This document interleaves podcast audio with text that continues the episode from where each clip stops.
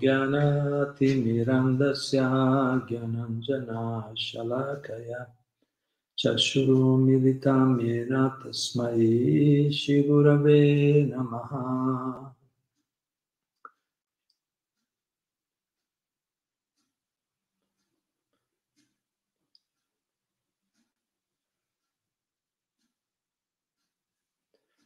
Bene, Hare Krishna, ben ritrovati a tutti e a tutte. Allora, oggi rispondiamo a una domanda che ha ispirato questo titolo. Perché generare figli in un mondo così difficoltoso?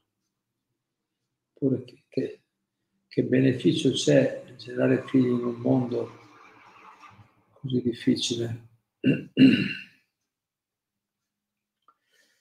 domanda addizionissima, la domanda era che nell'incontro precedente era ha senso generare figli se li condanniamo alla nascita, crescita, malattia, vecchiaia e morte?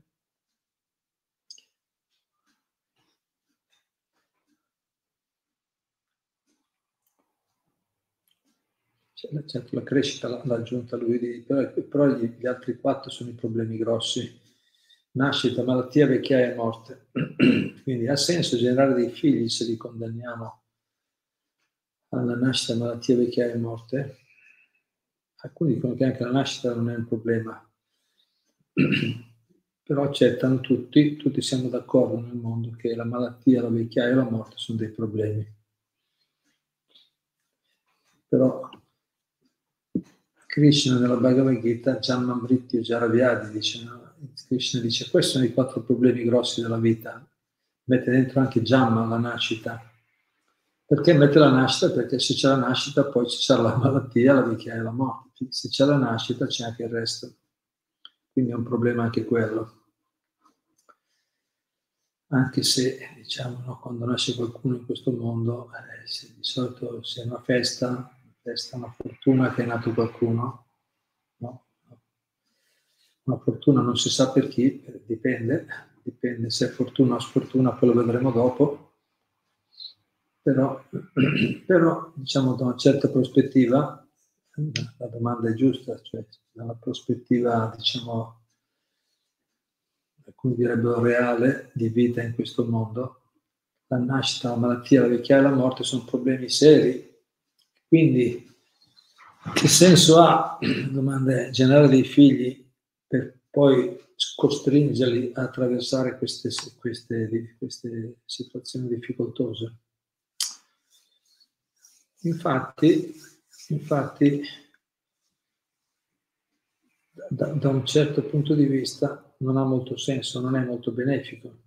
Cioè, qui addirittura uno potrebbe leggere come una forma di violenza, costringiamo delle anime, degli esseri viventi, a entrare in una situazione molto difficoltosa.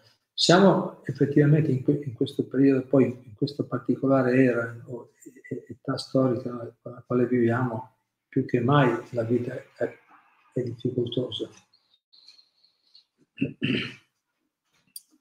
E quindi effettivamente, effettivamente qualcuno se lo domandano. E infatti quello che succede nel mondo, le, le, gli studi, le statistiche dicono che specialmente nei, nei paesi occidentali, eh, si sono, vengono generati molti meno figli.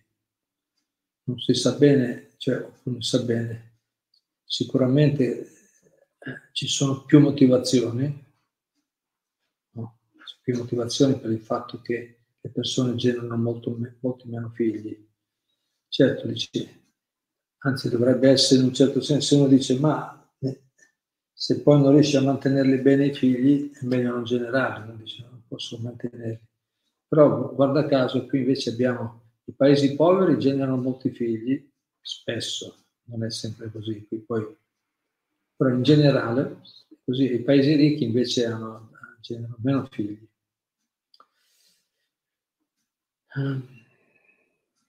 Certo, una, una, delle una delle valutazioni sicuramente da fare è il, il fatto che quando le persone sono molto dedite alla ricerca del piacere materiale, nei paesi ricchi, quando, quando una persona è ricca ha, più agi, ha più, no? più beni materiali ha la tendenza ad aumentare il piacere dei sensi, a cercare il godimento materiale. Quindi quando aumenta il godimento materiale porta con sé anche una crescita dell'egoismo, magari una, una crescita sì, dell'egocentrismo e anche capito, no? cercare quando diciamo, la vita è molto centrata sul piacere materiale, eh, c'è la tendenza a, a, prendere il massimo e, e, non prendersi responsabilità, cioè la tendenza a prendersi responsabilità di altre persone diminuisce. Questo avviene anche nei paesi poveri, certo, anche nei paesi poveri non è che sia così, però c'è più l'idea. Certo, poi magari dicono, ma li, fanno, fanno molti figli perché poi vanno a lavorare per mantenere la famiglia anche questo ha un certo senso, no? ha, una certa logica. Comunque, diciamo, più o meno i, i, problemi si ripetono un po' dappertutto, si ripetono dappertutto. Effettivamente, eh, cioè, come dire, no? non è che sia molto, un gesto molto, sembra saggio, generare dei figli in un mondo così problematico nel quale ci troviamo o in un mondo dove appunto viene imposta a tutti quelli che nascono la malattia, la nascita, la malattia, la vecchiaia, la morte. Infatti Krishna appunto dice nella Bhagavad Gita, questi sono i, i veri mali da combattere, bisogna capire, cioè, almeno riconoscere questi, questi, quattro sono i veri, questi quattro sono i mali da combattere, sono i mali o i problemi seri della vita, nascita, malattia, vecchiaia e morte. Si possono risolvere Secondo le scritture si possono risolvere. E qualcuno dirà, esagerato, cosa vuoi fare? Queste sono inarrestabili. Sì, è vero? Sono ineluttabili, sono invincibili. Sì, è vero. Se c'è la nascita, ogni corpo, tutti i corpi che nascono, certa la nascita e certa la morte. No? Dice, chiunque, no. Krishna sempre nella Bhagavad Gita dice, no, certa la nascita per chi muore, certa la, la, la morte per chi nasce. chi muore deve rinascere e chi, e chi nasce deve morire. Ma questo riguarda sempre il corpo, naturalmente. L'essere vivente, l'essere vivente eterno, l'essere vivente, colui che usa il corpo, che usa, adotta o riceve un corpo materiale, è un essere eterno.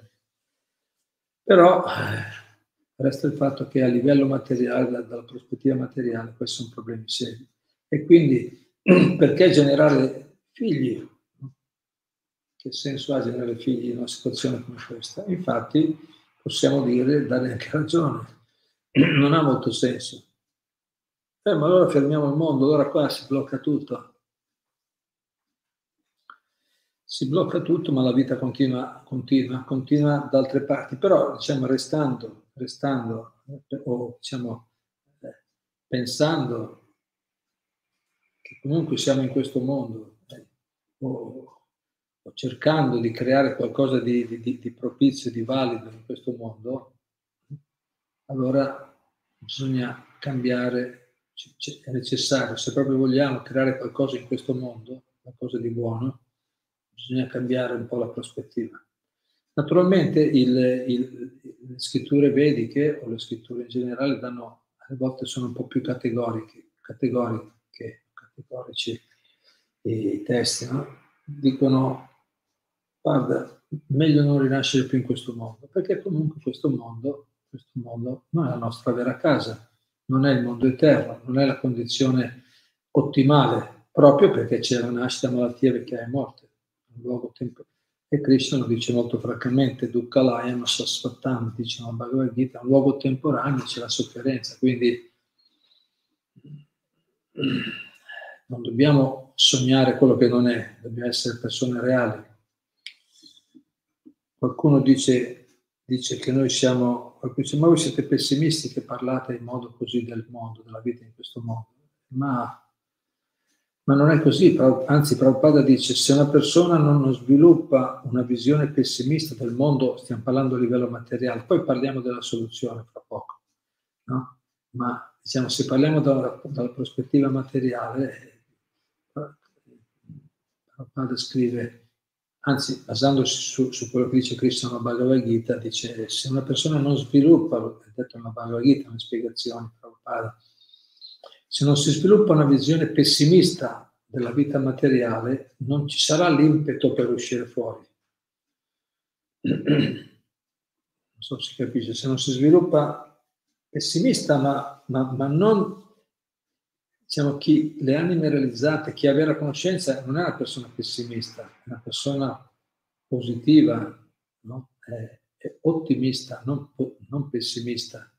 Chi ha la vera conoscenza è ottimista, ma ottimista realista. Ottimista vuol dire è ottimista, su, sa, ottimista sulle cose che portano i buoni risultati, ma è pessimista su, quelle, su, su quegli aspetti che sa che non possono, no? non si può eh, eh, estrarre qualcosa di, no? cercare di ottenere qualcosa che, da un prodotto che, o da una persona che non ce la può dare, non possiamo prendere ciò che non, ciò che non c'è.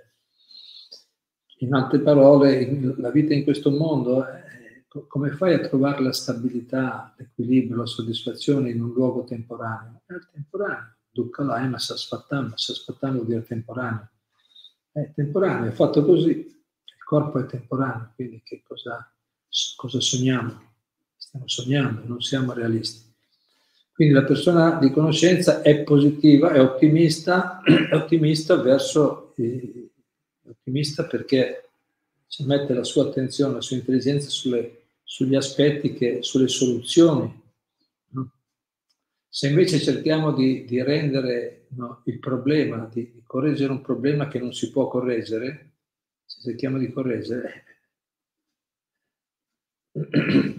ma io penso positivo, ce la farò a correggere il problema, io non invecchierò, no? adesso sto bene, sono giovane, sto ancora in forma, io non invecchierò, io non morirò. Eh, sogna, possiamo sognare quello che vogliamo, ma poi non mi ammalerò mai. Però la natura fa il suo corso. No? La natura fa il suo corso. Ci pensa, ci pensa la natura materiale, no? ci pensa la natura materiale, non è bisogno che ci pensiamo, noi possiamo sognare, immaginare, sperare qualsiasi cosa, ma la natura materiale fa il suo corso, la natura fa il suo corso e, no, e il nostro corpo eh, si, si, trova sotto quelle leggi, quelle leggi della natura. Quindi allora, quindi, ha senso generare figli se li condanniamo alla nascita, crescita, malattia, vecchiaia e morte? Può avere senso, la risposta è, la risposta, diciamo l'essenza della risposta, ma non, non è quello che credo io, ma che danno le scritture vediche, che danno i maestri nella tradizione. La risposta è sì, può, può avere senso, può essere utile una condizione. E, e, vi leggo un bellissimo verso dallo Srimad Bhagavatam, quinto canto, 5.5.18, Srimad Bhagavatam, quinto canto, quinto capitolo, verso 18.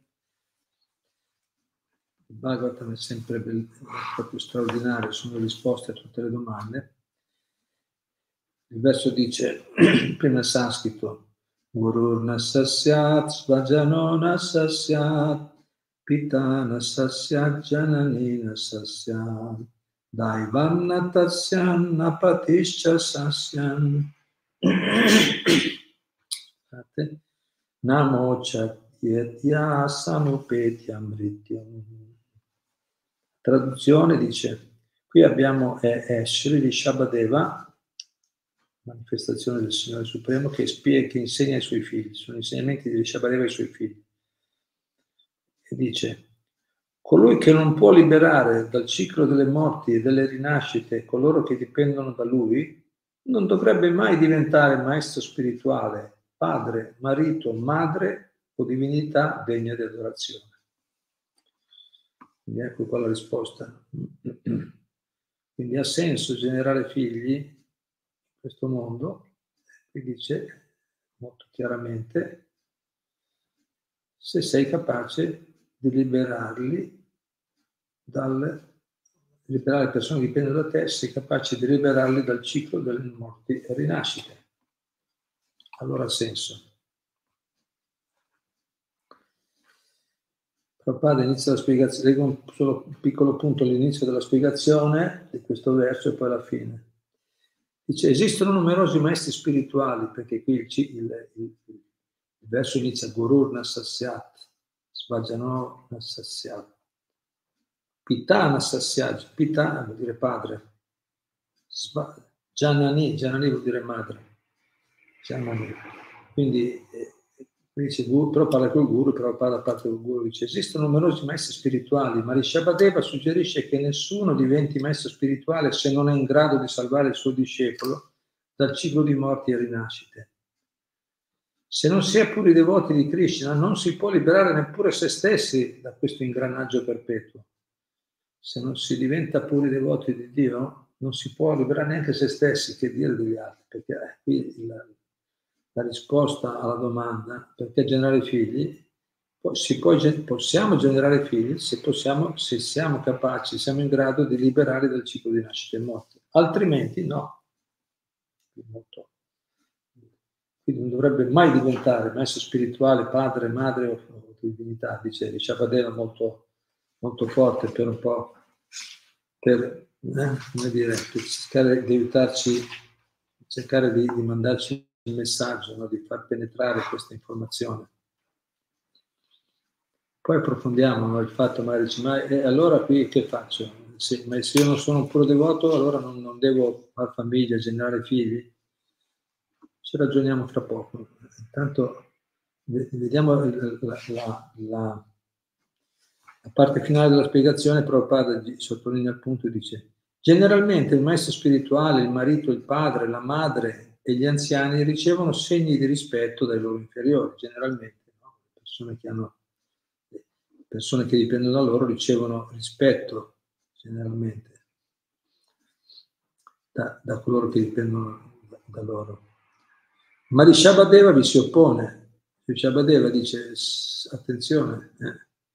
infatti il padre, il maestro spirituale o il marito o la madre deve prima di tutto essere capace di liberare i suoi protetti dal ciclo di nascite e morti, cioè come dire, prima di, prima di cercare il rispetto, di essere apprezzati. Molte volte i genitori sono così, oggi. No, tu devi fare come dico io, no? tu devi ascoltarmi, devi ascoltarmi, devi... Eh, capito? Cercano di, come dire, di avanzano, insomma, avanzano delle richieste, sono, avanzano delle aspettative, presentano delle aspettative senza avere però la capacità di liberare la persona, è un problema. Quindi il padre, il maestro spirituale, il marito deve prima di tutto essere capace di liberare i suoi protetti dal ciclo di nascite e morti. Se non può farlo, precipita lui stesso nell'oceano della condanna, l'oceano, ciclo di nascita e morte, a causa della sua condotta reprensibile. Ognuno deve mostrarsi molto responsabile, ognuno deve mostrarsi molto responsabile e vegliare su coloro che sono sotto la sua cura. Allo stesso modo in cui il maestro spirituale veglia sul suo discepolo o il padre e la madre sul figlio. Tuttavia, non si può far fronte onestamente a tutte queste responsabilità se non si è in grado di salvare coloro di cui si è responsabili da nascite e morti ripetute. Quindi non si può far fronte onestamente alle responsabilità. Quindi se vuoi la responsabilità, in altre parole, vuoi figli, vogliamo dei figli, allora se vuoi i figli, se vuoi far fronte in modo onesto alla responsabilità di avere dei figli, devi essere in grado di salvarli dal ciclo di nascita e morte, di portarli alla liberazione. Eh. Quindi questo è il concetto, se vogliamo, se desideriamo, perché alle, alle volte così uno fa dei figli per, è un po' per una soddisfazione personale, c'è, c'è l'istinto umano, c'è l'istinto materno, no? Cioè, e si fanno i figli senza pensare bene a poi appunto che cosa succederà dove andranno, cosa faranno, che possiamo proteggerli, seguirli, accudirli adeguatamente, curarli bene. E quello è un problema. per quello che diceva Deva gentilmente, gentilmente da parole forti, dice non fare, non fare, se non sei capace di, di, di dare il vero risultato, se non sei capace di utilizzare bene questa situazione, è meglio, non, è meglio evitare. Però è difficile, chiaramente è difficile. Noi possiamo dire queste cose, le diciamo, ma poi ci, eh, sono tendenze umane e, e, e, alle volte addirittura nascono i figli anche, anche non voluti, quindi no? non voluti, non programmati, non desiderati. Quindi abbiamo diverse problematiche personalmente, quindi vediamo che anche poi tutto è sfasato. Infatti, come dice sempre nella Bhagavad Gita, dice quando eh, le persone si accoppiano in modo irresponsabile, nascono Varna Sankar. Varna Sankar sono prole indesiderata, persone che diventano magari capito, tossicomani, criminali, persone non volute, in qualche modo non vengono educate adeguatamente, non vengono seguite bene, non vengono curate, protette nascono già chiaramente in un certo modo, quindi persone già, come dire, che si portano magari certe problematiche dalla vita precedente, e in più non educate, non seguite, poi viene il resto. Ed è, per, ed è questa una delle ragioni, la ragione principale di tanti problemi nel mondo. Sono tante persone che, come dire, che, che sono un peso per, per la terra, no? sono un peso, nel senso che che, che portano problematiche, portano conflitti, tensioni con il loro comportamento. La responsabilità di chi è? Sicuramente una parte ce l'hanno loro e l'altra parte ce l'hanno i genitori e gli educatori che si curano di queste persone.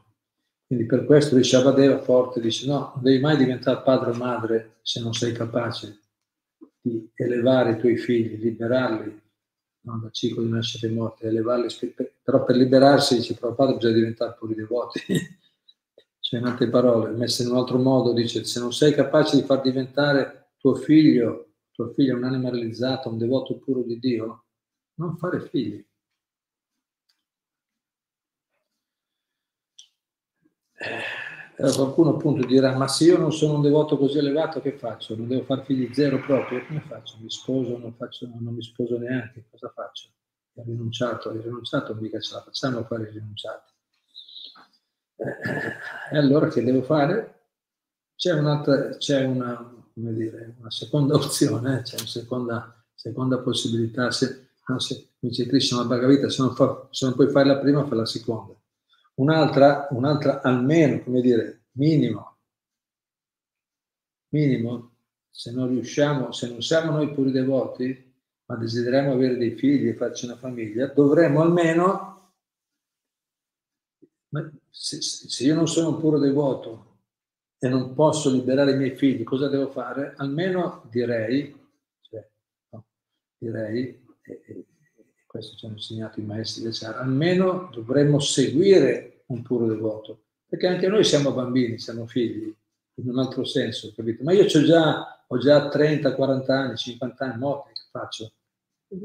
Si va dal guru, si va dalle anime realizzate, che sono come i nostri padri, perché, perché se noi non siamo realizzati vuol dire che ancora, siamo ancora immaturi a, a, un certo, a un certo livello e quindi bisogna andare da chi è più maturo.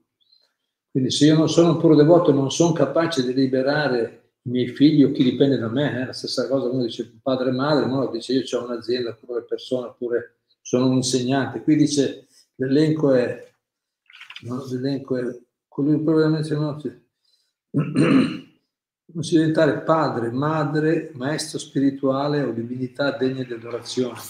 Quindi no, accettare dire, no? accettare i rispetti degli altri. Se, noi, se è qualcuno che dipende da noi, e noi dovremmo responsabilmente accettare a nostra volta per poter guidare e aiutare adeguatamente le persone, se noi non siamo qualificati dovremmo accettare la guida, l'aiuto, il sostegno.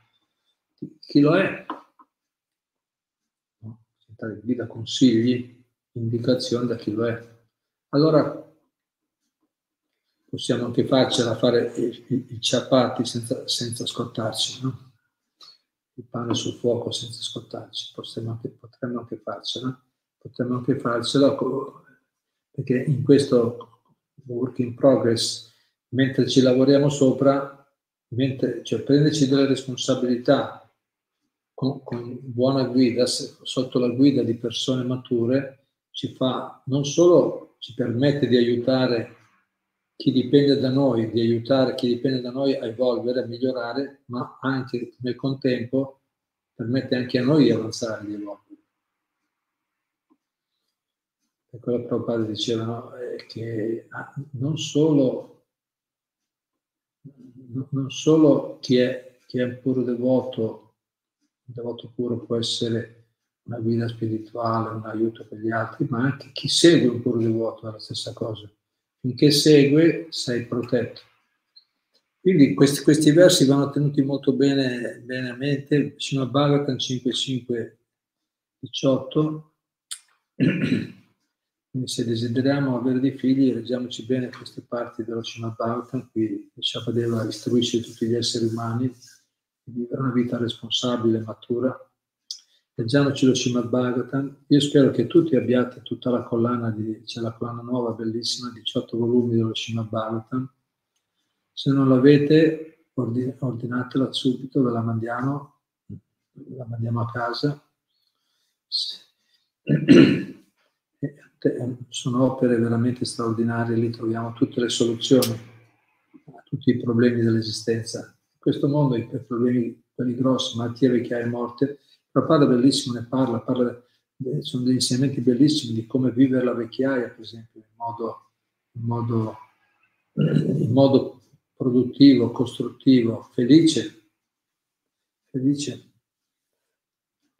come vedere anche la malattia, affrontare la malattia, troviamo tutti gli insegnamenti per poter contrastare questi, questi problemi questi grossi problemi, questi sono i grossi problemi della vita. Contrastare chiaramente con un, con un cambio di coscienza, contrastare con, uno, con l'elevazione della nostra coscienza spirituale, possiamo, possiamo gestire queste problematiche così forti che, che confondono tutti, che disturbano tutti in questo mondo in modo equilibrato, no? con, con, forza, con nobiltà d'animo, con, no?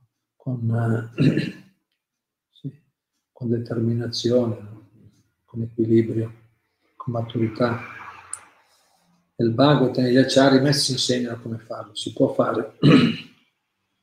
certo, ripeto, no, no, so, la, la, soluzione finale non è cercare di stare in questo mondo. Questo mondo è un mondo, è una scuola, un mondo di passaggio, non siamo qui. No, non dovremmo desiderare di stare eternamente qua Certo, non conoscendo altro, non sapendo niente, se vabbè, cercherò di mettermi a posto qua, sì, ma è comunque temporaneo. Cerchiamo di lavorare per l'elevazione al, al, al mondo eterno, spirituale, quello è un passaggio intelligente. Però, però se si vuole restare qua, si può nascere, nascere ripetutamente in questo mondo, ma di nuovo devi sopportare tutte queste difficoltà. Quindi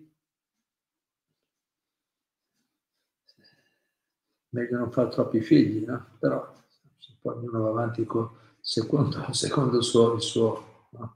la sua comprensione della vita.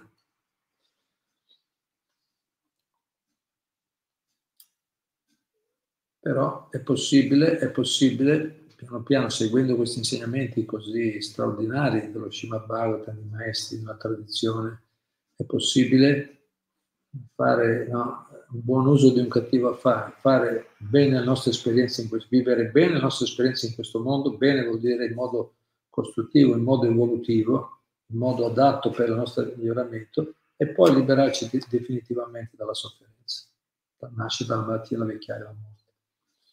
È possibile. Il resto, chi non fa così, sfortuna, una vita triste senza senso in un certo, in un certo senso, senza, senza, senso perché che, che cosa stai a fare? Cosa fai? Fai figli, fai tutto il programma e poi alla fine per restare deluso. Infatti, infatti le persone che vivono la coscienza materiale, che non sono risvegliate spiritualmente, una, La loro vita è una delusione dopo l'altra e anche quelli che sono un po' più scalti, cercano di organizzarsi bene, alla fine il tempo li porterà via tutto lo stesso. E quindi e soffriranno tantissimo, tantissimo perché più sei attaccato alla materia e più soffri quando sarai forzato a distaccarti. Quindi è un fallimento dopo l'altro in ultima analisi. Quindi la cosa più saggia è cercare noi di diventare coscienti di Dio, coscienti di Krishna e aiutare quelli che possiamo facendo, portandoli no, nella stessa direzione. Bene, grazie molte, grazie a tutti, vediamo, vedo che qualcuno ha scritto qualcosa, sentiamo se qualche commento, qualche domanda.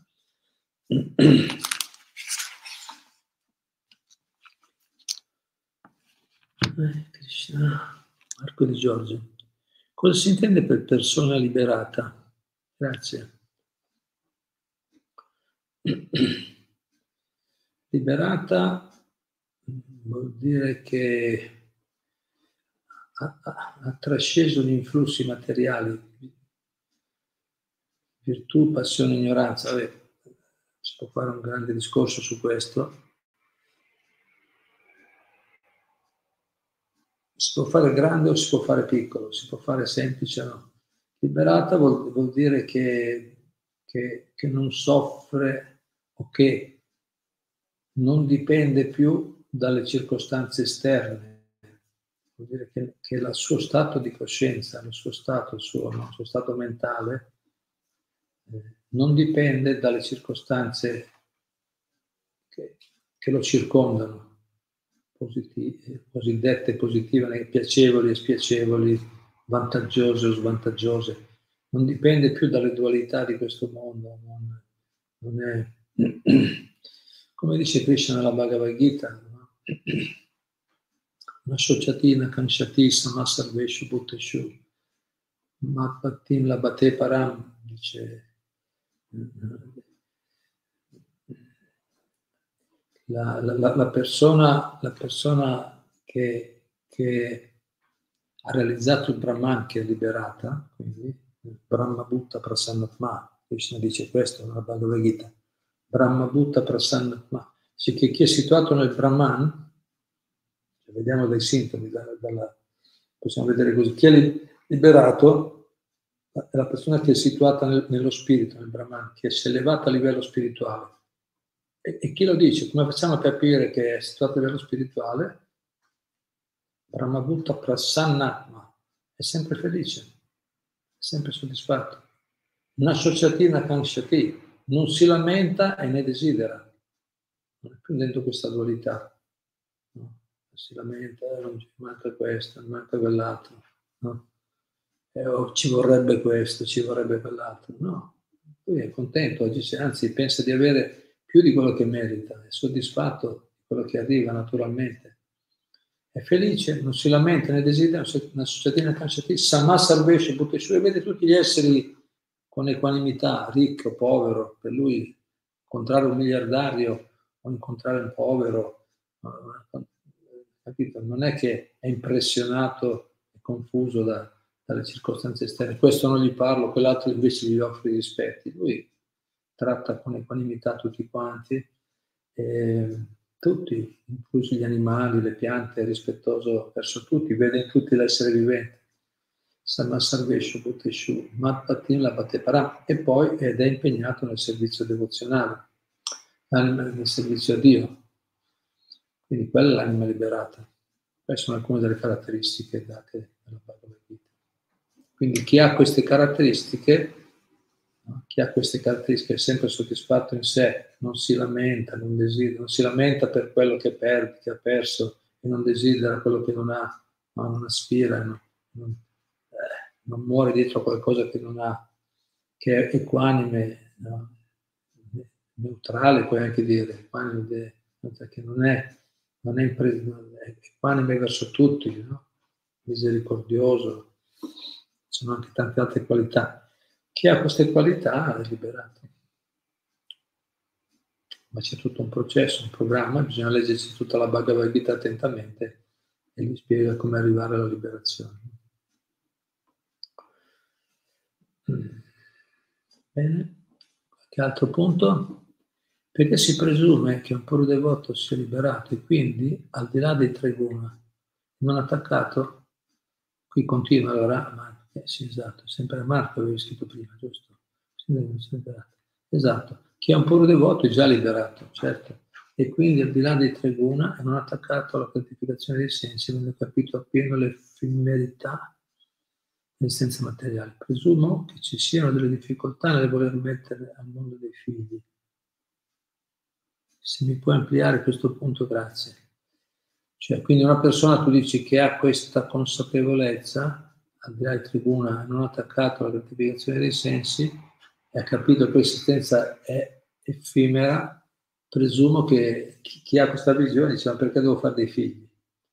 Infatti, chi è veramente arrivato a livello spirituale così, ci sono di due categorie, alcuni scelgono, alcuni scelgono di non avere figli, sono le anime tipo noi rinunciati, no? persone che hanno capito bene come funziona l'essenza materiale, alcuni scelgono la via della rinuncia, cioè la, o la via della, della scesi, la via della, la via della vita spirituale e non generano figli, non fanno famiglia.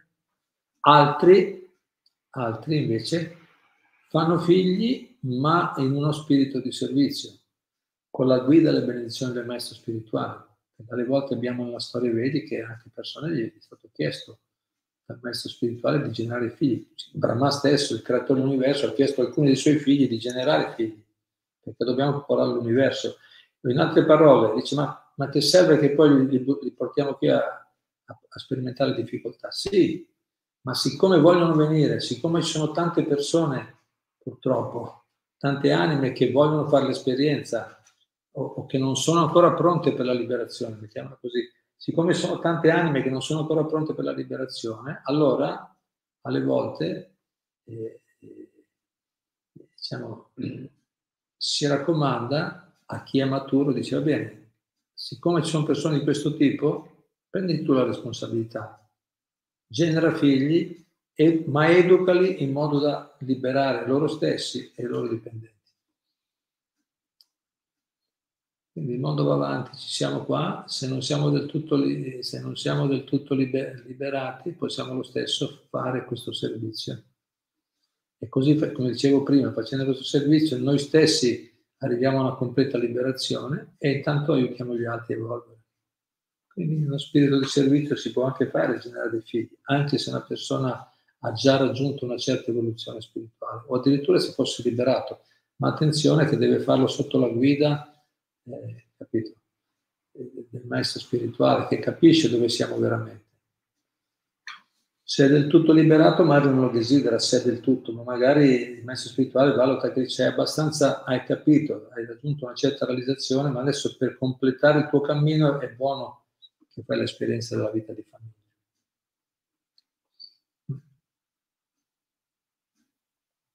Bene, grazie Marco. Qualcos'altro? Qualcun altro?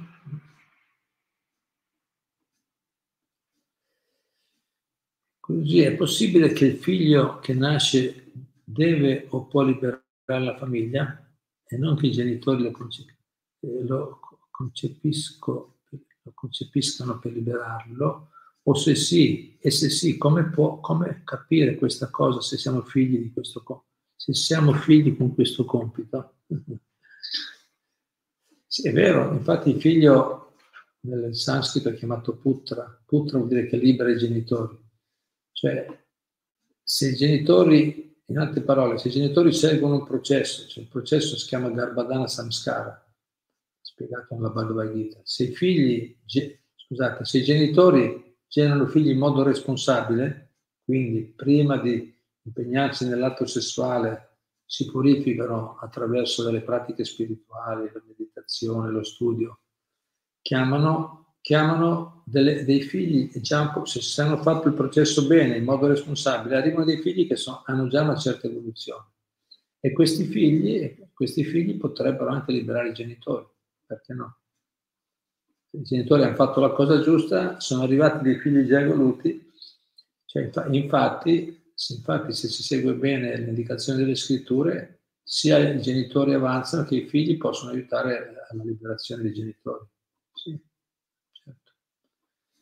E, sì, e se sì, come si capisce se noi siamo figli con questo compito? Siamo figli di questo. Sì, infatti noi può succedere, infatti molti di noi qua nel nostro gruppo, grazie, è un buon punto, infatti. Nel nostro gruppo, io conosco molti di noi, persone che, che o almeno spesso si collegano con noi, effettivamente alcuni di, di noi hanno, hanno, questo compito, hanno questo compito di aiutare la propria famiglia.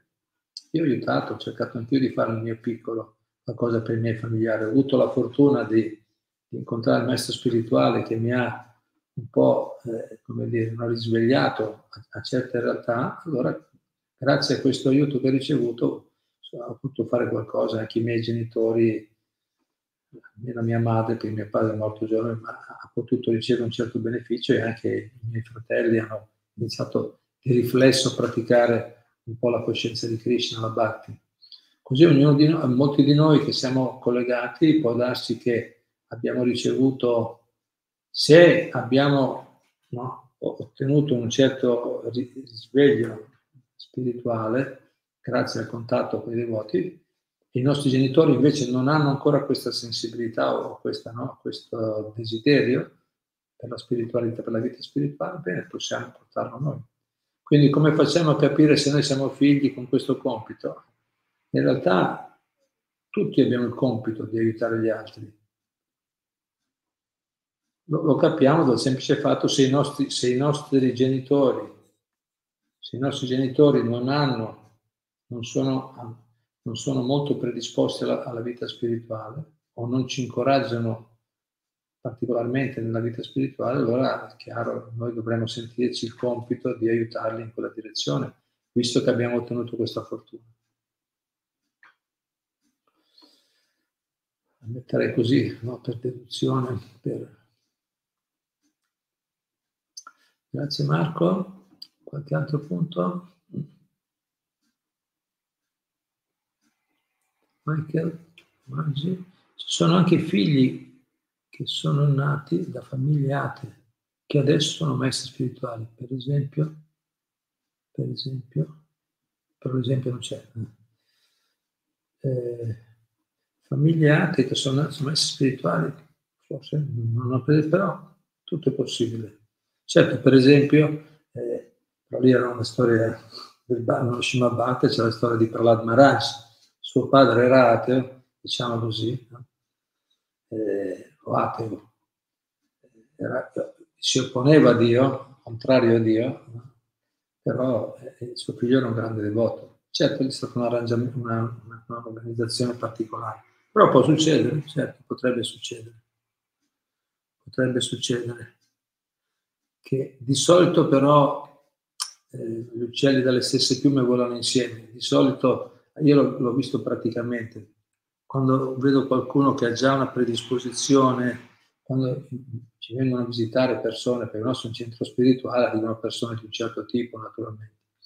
Arrivano persone che hanno già una, già da giovani, no? una naturale inclinazione, interesse, no? ispirazione, interesse, interesse o attrazione per la vita spirituale.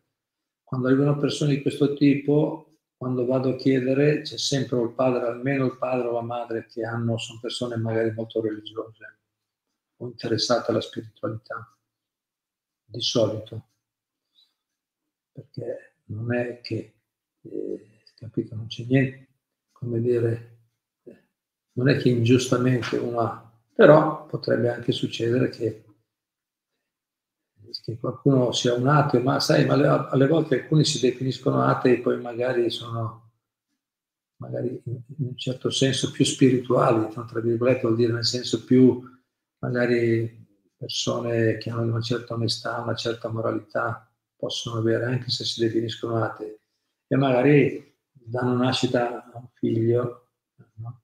generano dei figli che hanno già una predisposizione.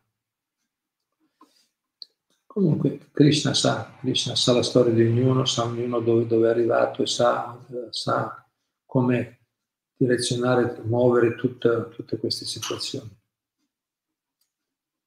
Sì, tutto è possibile. Perché una persona può essere anche nata in famiglia atea, lui stesso ateo. Io mi definivo ateo tanti anni fa. mi definivo, però mia mamma mi raccontava che però avevo una certa interesse, mi piaceva andare in chiesa quando ero piccolo. Dopo, per reazione, ho preso la, la, la, la reazione a causa di, eh, fatto di aver visto delle persone che si definivano religiosi ma che si comportavano in modo ipocrita, allora ho detto, ma allora qui non funziona. Allora per qualche anno mi definivo ateo come reazione, diciamo. Però poi eccoci qua, eccoci qua invece che parlo sempre di Dio, di Krishna, no? adesso. Perché? Perché ho incontrato, ho incontrato poi dei devoti di Dio autentici. Quindi eh, persone possono essere nate da famiglie atee, tornando alla domanda, ma poi possono diventare dei, dei, dei maestri spirituali, devoti avanzati, certo, è possibile, se stai in contatto, chiunque sia, chiunque sia, atei, non atei, materialisti, non materialisti, chiunque sia in contatto con dei, con dei devoti avanzati, e, e, non è offensivo e critico, perché quello è quello che lo allontana. Se sta in contatto, dopo un po' si risveglia la sua coscienza di Krishna, se, se c'è dei, dei, contatti regolari, dopo un po' si risveglia, sicuro. Perché sono tutti anime, sono tutti frammenti, siamo tutti frammenti del Supremo, siamo tutti eterni Nitya, no? Nitya Siddha Krishna per l'amore per Dio nel cuore di tutti, Nitya Siddhasya Bhavasya, no? l'attrazione spirituale è già nel cuore di tutti in realtà, è solo latente, è solo coperta. Basta stare nelle situazioni giuste che viene fuori. Bene, grazie. Qualche altro punto?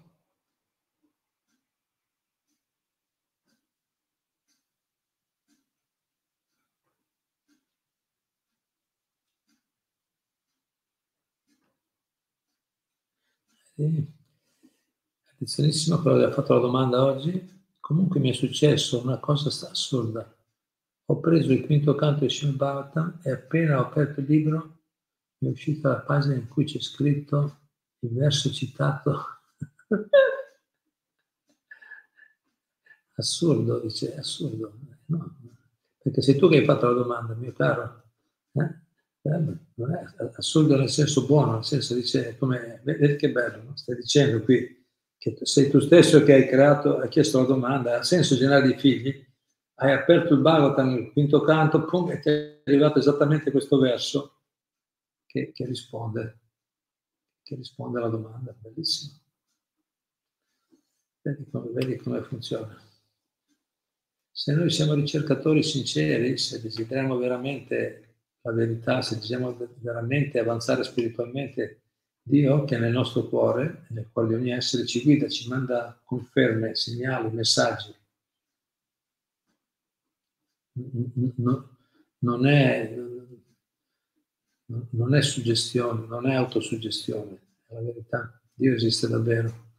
L'anima suprema esiste, sta solo aspettando che ci rivolgiamo a, a, a lei, l'anima suprema, o a lui, Krishna, noi ci rivolgiamo a lui con sincerità,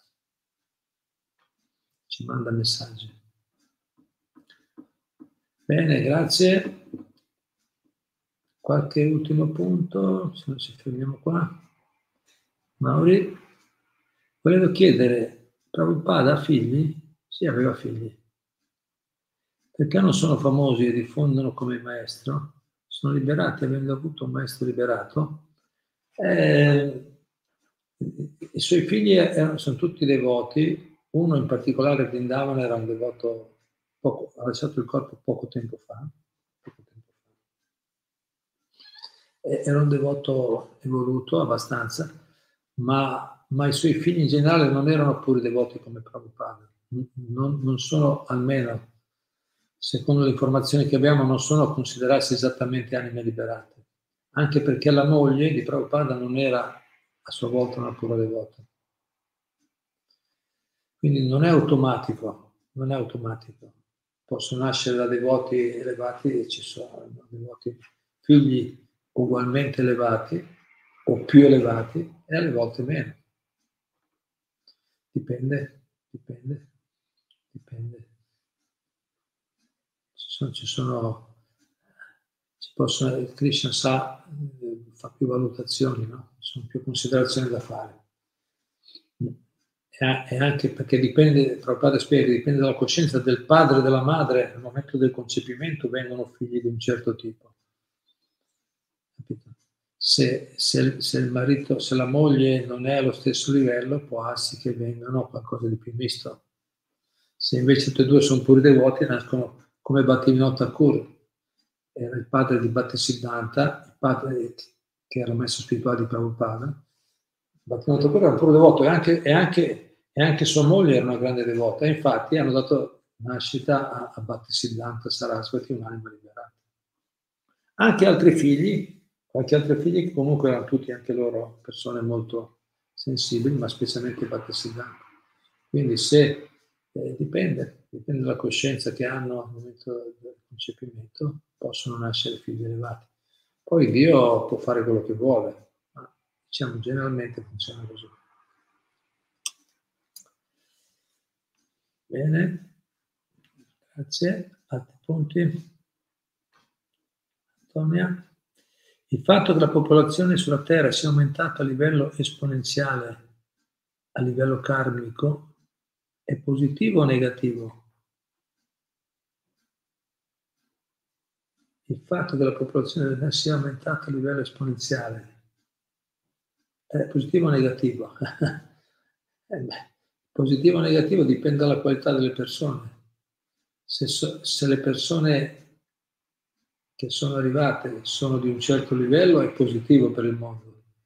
Se, se, le, se le, persone sono Varna Sankara, come dicevo prima, persone non desiderate, persone quindi dalla, dalla coscienza o dalla mentalità molto materialista, è negativo per il mondo.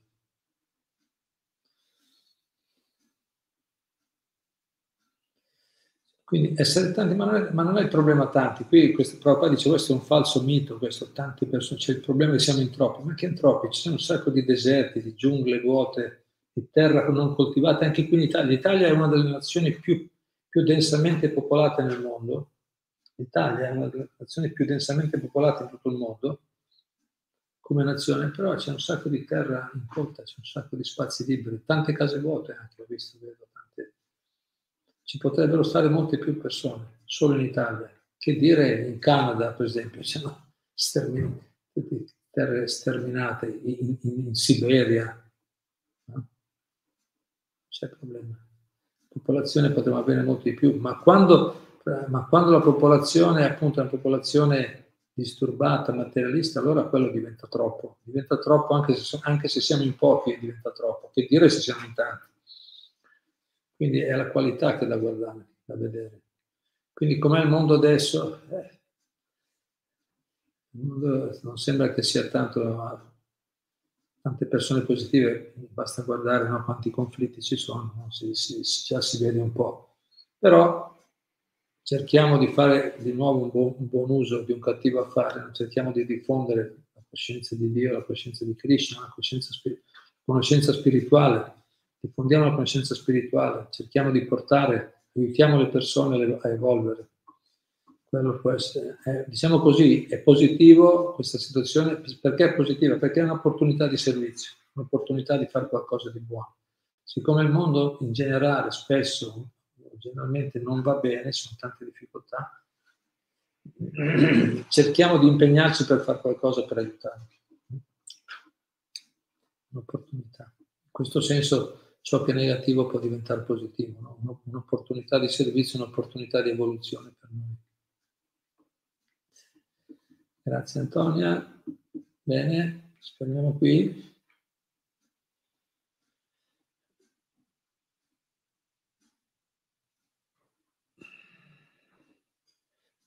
Quando finisce Kali Yuga? Eh, sono ancora molti anni, molti anni. 400, mi sembra sia 36.000 anni, sono più di 400.000 anni, è lunghissimo, è ancora lungo. E, le altre ancora, eh, ancora più lunghe. È un'era lunga, però la cosa, la cosa bella, abbiamo spiegato altre volte, sta arrivando all'interno del Kali Yuga, in questo ciclo molto, molto lungo, no? molto di lunga durata, sta arrivando dall'inizio de, dell'avvento di Cetana Mato 500 anni fa, ci sarà un periodo in atto che si sta, che sta manifestando gradualmente adesso, un periodo di risveglio spirituale, di miglioramento o di, attenu- di attenu- viene attenuata, attenuata le, le, l'influenza negativa del Kali Yuga grazie al, all'intervento, grazie al movimento del Sankirtan, al movimento del canto collettivo dei nomi di Dio, all'intervento di Krishna nella forma di Chaitanya Mahaprabhu. Quindi se, se, se, guardiamo adesso ci interessa sapere, e penso che ci interessa di più quello, diciamo così che questi, tutti questi conflitti e difficoltà che sono nel mondo stanno preparando una, un, un, risveglio, un miglioramento, un risveglio spirituale nelle persone. Sta crescendo, sta crescendo. Più persone sono interessate alla spiritualità, c'è una crescita, c'è un, anche se sono pochi nella, nella, nel, paragonato alla totalità delle persone nel mondo oggi, ma sono in crescita, sono in molta crescita, c'è molta più crescita, molto più interesse alla spiritualità, alla meditazione e molta più disillusione. Cioè le persone stanno rendendo sempre più conto che effettivamente il materialismo non è, non è, la, via, non è la via della felicità. Vediamo, chi vivrà vedrà. Bene, grazie. Sono già le 19, qualche ultimo punto. Mauri, grazie in risposta. A mio parere Prabhupada ha voluto dare un esempio scegliendo una famiglia che non è puri devota per farci capire che c'è unità e equanimità e che non c'è una predilezione di anime.